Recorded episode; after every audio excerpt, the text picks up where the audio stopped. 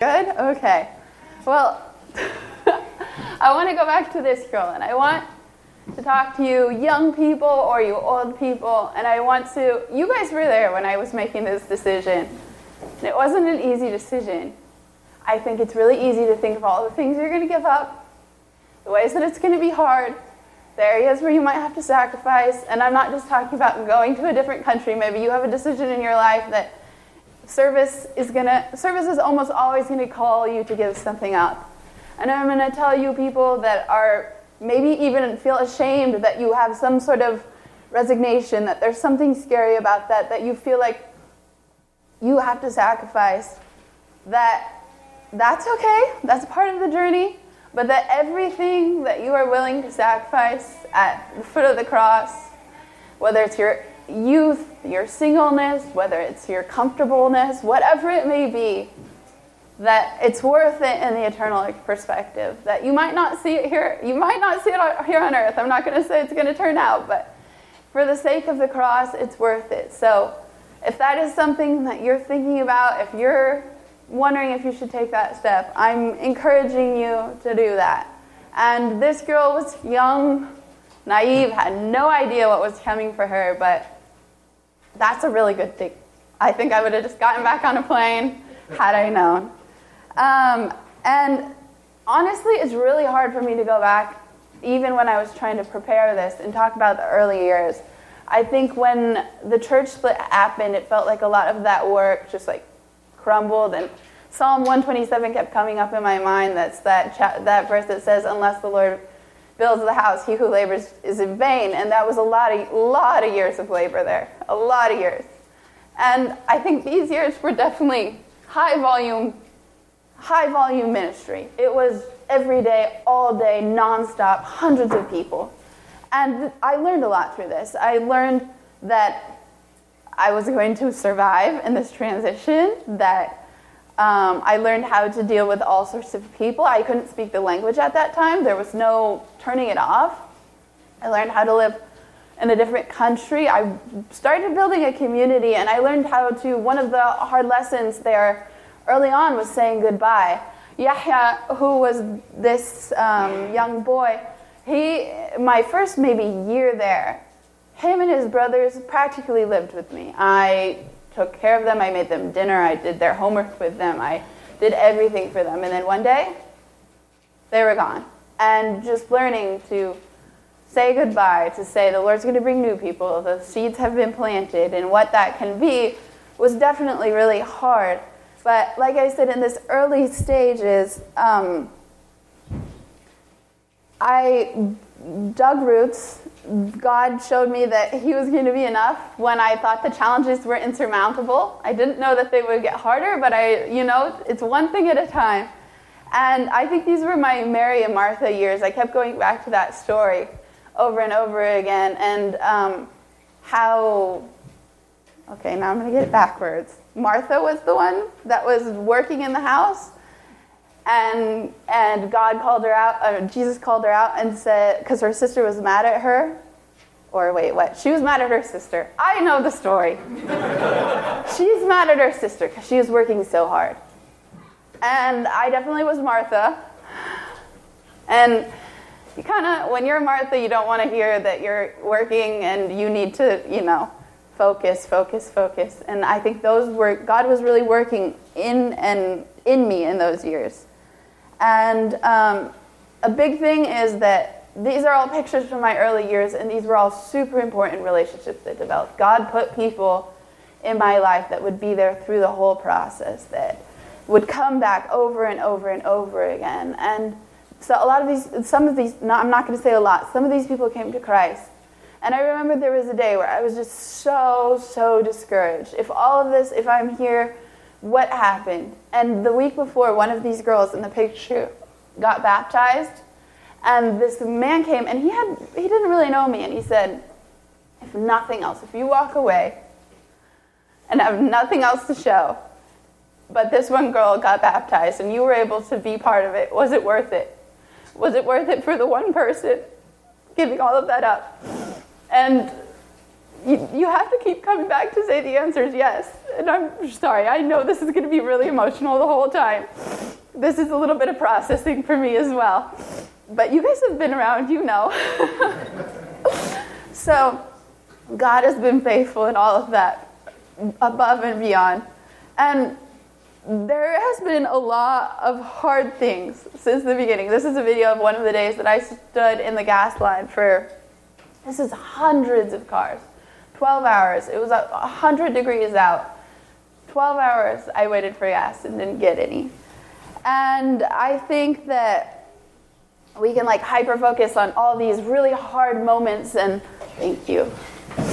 And I talk about the hard, hard moments because, you know, they existed, these crazy stories that I just start feeling like, okay, I can't do them justice. I can't explain them well enough. Um, they're the things that come up when you talk. But also so much of my life was just ordinary. And yeah, it was ordinary in a pressure cooker. But, you know, I still woke up every day and brushed our teeth. We still drank coffee every morning when we could, you know, when we had it. But it was filled with a lot of normal mundane moments, which means it was filled with a lot of normal mundane gro- um, grace. Like there, each morning, there was mercy. There was a chance to, you know, try again. There was forgiveness. There was all these things that we take for granted. And during that time, I lived in four different apartments. Maybe not that normal for four years, but it, it, it went in strides. I owned a dog. I ate a lot of ice cream. But it also had a lot of normal, boring things like eggs and toast and, not toast actually, pancakes and oatmeal. Just, I'm trying to stress that it was just a lot of time where you're just doing, you're waking up for your job and doing what you have each day, mixed in with all of the other stuff.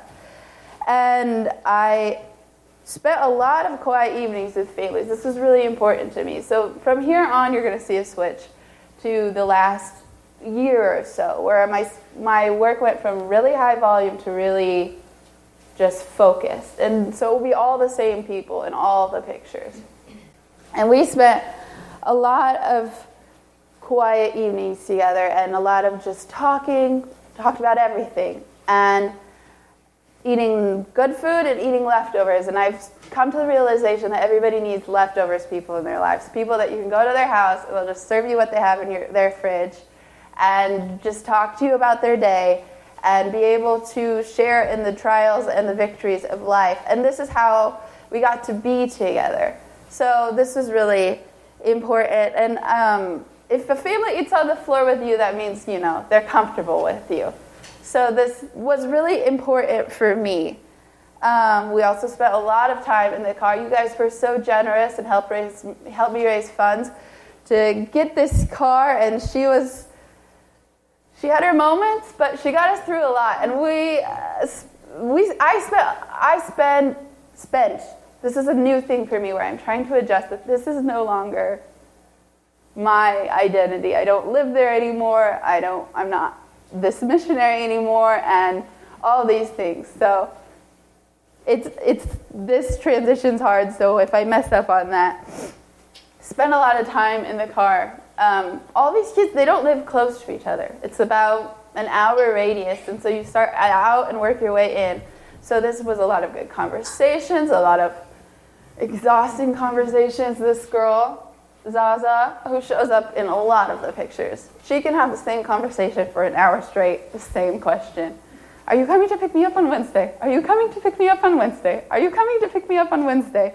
So a lot of that in the car, but just a lot of time of prayer, driving with the windows down, getting these kids, growing with these kids in the car. So that was a huge blessing. Um, we did a lot of stuff like school pickups, doctor's appointments. I don't know why I keep saying we. I did a lot of stuff like school pickups, doctor's appointments, just uh, going for a ride, eating chips. We would have our Tuesday, Thursday, every Tuesday and Thursday I would eat breakfast with my friend in her shop. She owned a shop downtown. So just becoming part of the local community. And this is not the type of breakfast we normally eat. Normally you just eat bread and herbs and olives and tea. This was a special occasion. That's why I have a picture of it. But this is you know, my weakness spreads. So it shows up. And um, just there was a lot of beauty in these moments. These are the moments that made it feel like this became my life. This became what I, these kids became the kids that I loved. In these just quiet background moments. And we ate a lot of food. Once again, this is not the food we always ate, but this is a lot of the traditional food, except for maybe the first picture. But all of the other ones, this is eating, these were a lot of the types of foods, a lot of stuffed grape leaves and eggplants and zucchini and whatever it is. Um, we just, a lot happens in the Arab culture around a table. And this got really hard once the economic crisis hit. I mean, speaking of hard things that happened, the country collapsed. We had an entire revolution. Uh, people couldn't afford to put food on their tables. So this became, this went from really normal to like a splurge, these kind of meals. Um, they, they probably cost ten dollars to put on the table, but this is a huge splurge. So not how we normally eat. I had one family that I went every Thursday, and they could only eat, afford to eat meat once a week. And like after going for like a year, they told me, we only eat meat on Thursday because you're coming. So there, it's just, this wasn't how it always is, but you learn to economize. Things get harder one little step at a time. Um, and then I just, like I said, it switched to low volume relational ministry, which meant a lot of conversation, and people began to see me as one of them because I wasn't like living in a bubble necessarily. I still didn't have power when everybody else didn't have power. I still ate, you know, sitting on the floor and basic stuff. I, so this opened a door for just people to be honest, and this opened the door for a lot of need because hurting people need help in a lot of directions. Desperate people, once they feel like they have something to latch on to, boy, do they latch on. And um, so this was both fulfilling and obviously exhausting in a way. It was going, going, going. But just to know that I could walk into somebody's house, these women, and then they would start talking about how they really feel. They didn't feel like they had to have a facade. And this opened a lot of doors to the gospel. This opened a lot of just good conversation. And but the gospel is polarizing. The gospel isn't going to make people comfortable. It's not going to be enough to leave it where it is. So this open conversation, I mean, it did get me banned from some people's houses. So it had its good moments and its hard moments. I have one friend who, these are her kids actually. Um, she has four kids. Well, the oldest one is in the picture because he's twelve, and he provides for the family because her husband doesn't really work. He is a, he's just really a horrible guy. So his, the twelve-year-old provides for the family, and um, she was just in the just depths of depression when I first met her, and I think she still struggles every day, but just being in her house and watching her fight for joy, making the decision that she's going to fight for joy for the sake of her children, has been a real testimony.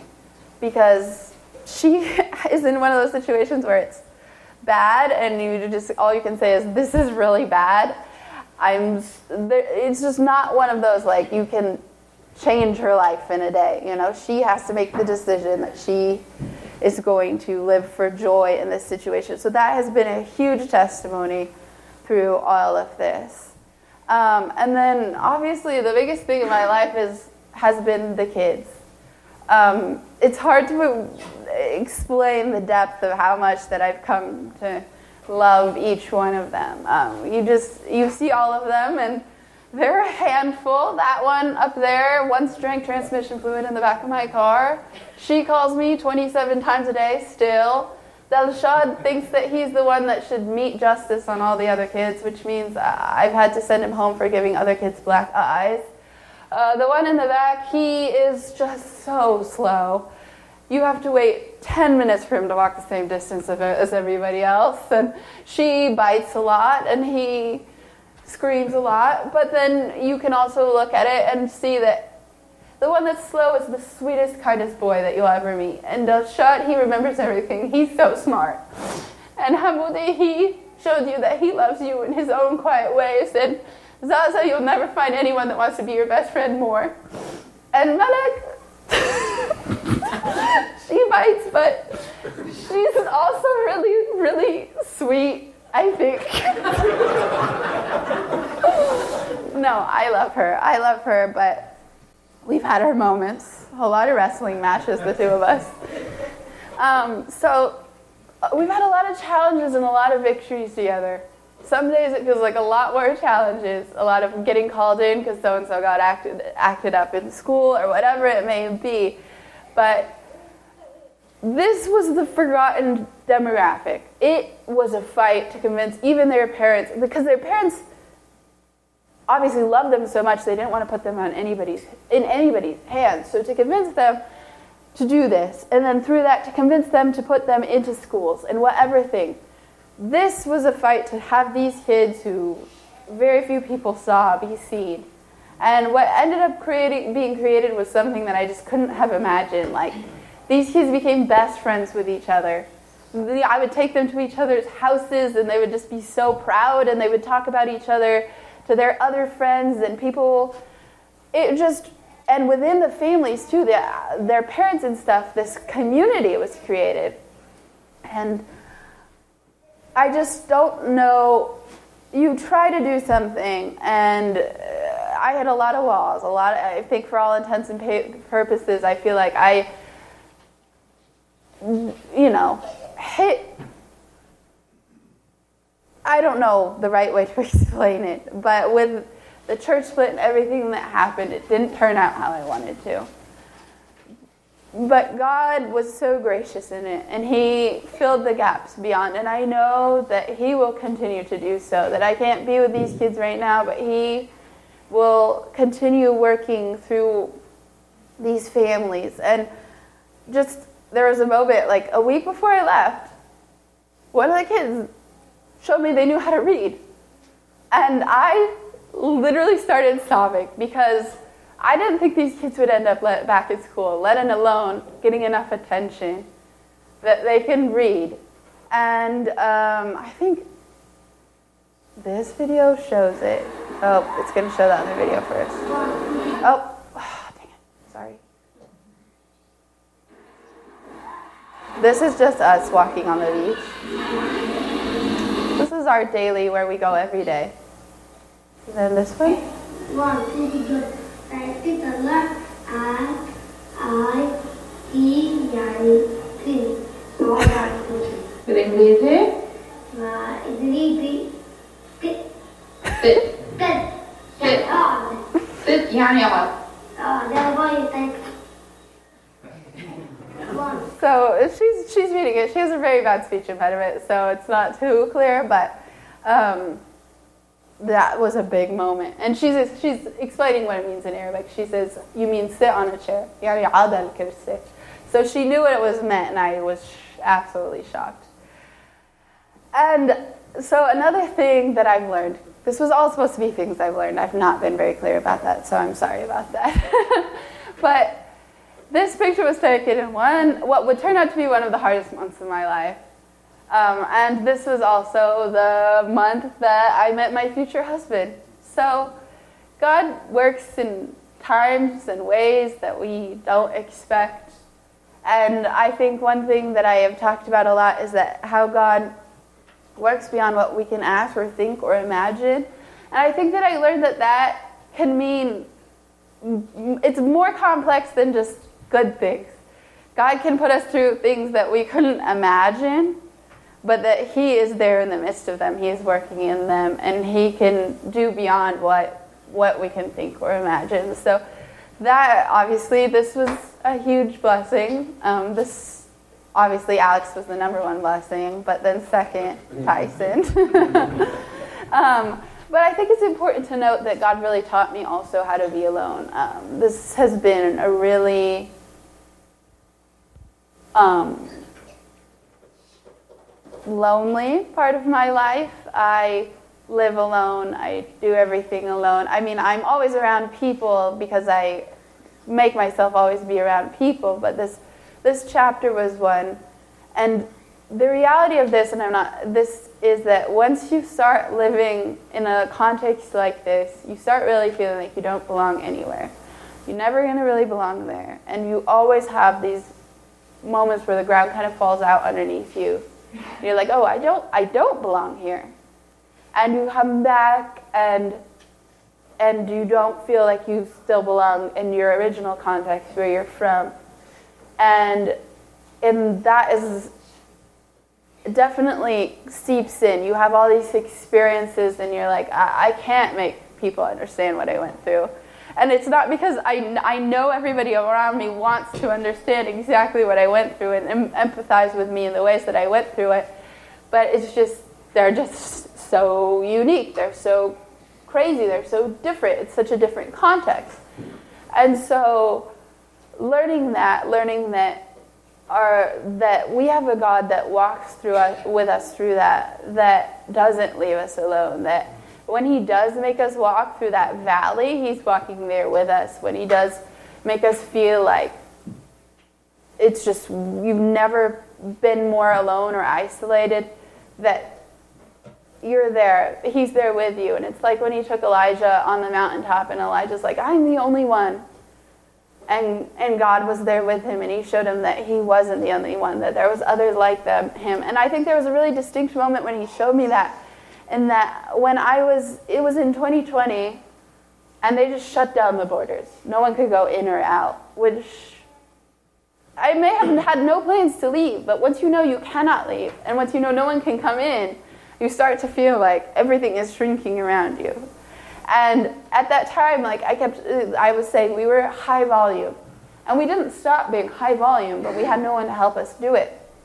And The, and I just felt like I was the only one left there and all that kind of stuff. And then I was on this Zoom prayer meeting um, that I, I think I only ever went that one time. And there was this other girl there on the meeting. I've never met her. I've never spoken to her ever, ever again or before. And she spoke. I didn't spoke cause I, speak because I wasn't part of the group. And she said everything that I was feeling. She was in a different country, but she was in the exact same situation. And I just, like, God showed me that it's, I'm not that alone. And we were able to, like, pray for each other and speak to each other in a way that, you know, perhaps no one else could do for each other at that time. So God is gracious in that way. And then I um, just think that he's also shown me that faithfulness can look like small, tiny steps, and sometimes it can be so overwhelming. You feel like you have to do all these big things, that you have to change the world, that you have to leave something behind. And that doesn't always work out.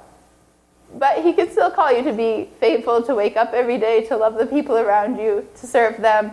Even with this project with the kids, it started with this kid, and he hated it. Hated it. And we would go and he would scream the entire time, and I would sit next to him and I would just talk to him. And I know you guys all know that I'm not a patient person, but God gave me grace, and I would just sit and he would scream and I would just talk and talk.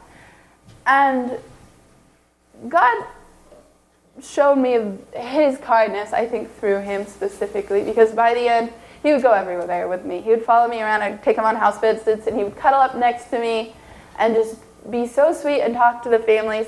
It was not like that four years ago.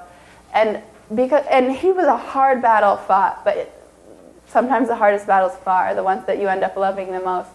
And so God showed me that not always the big things, we're not always going to achieve the big things, but that he's he is there to achieve the big things, and he is there to change the lives and make the crazy things happen.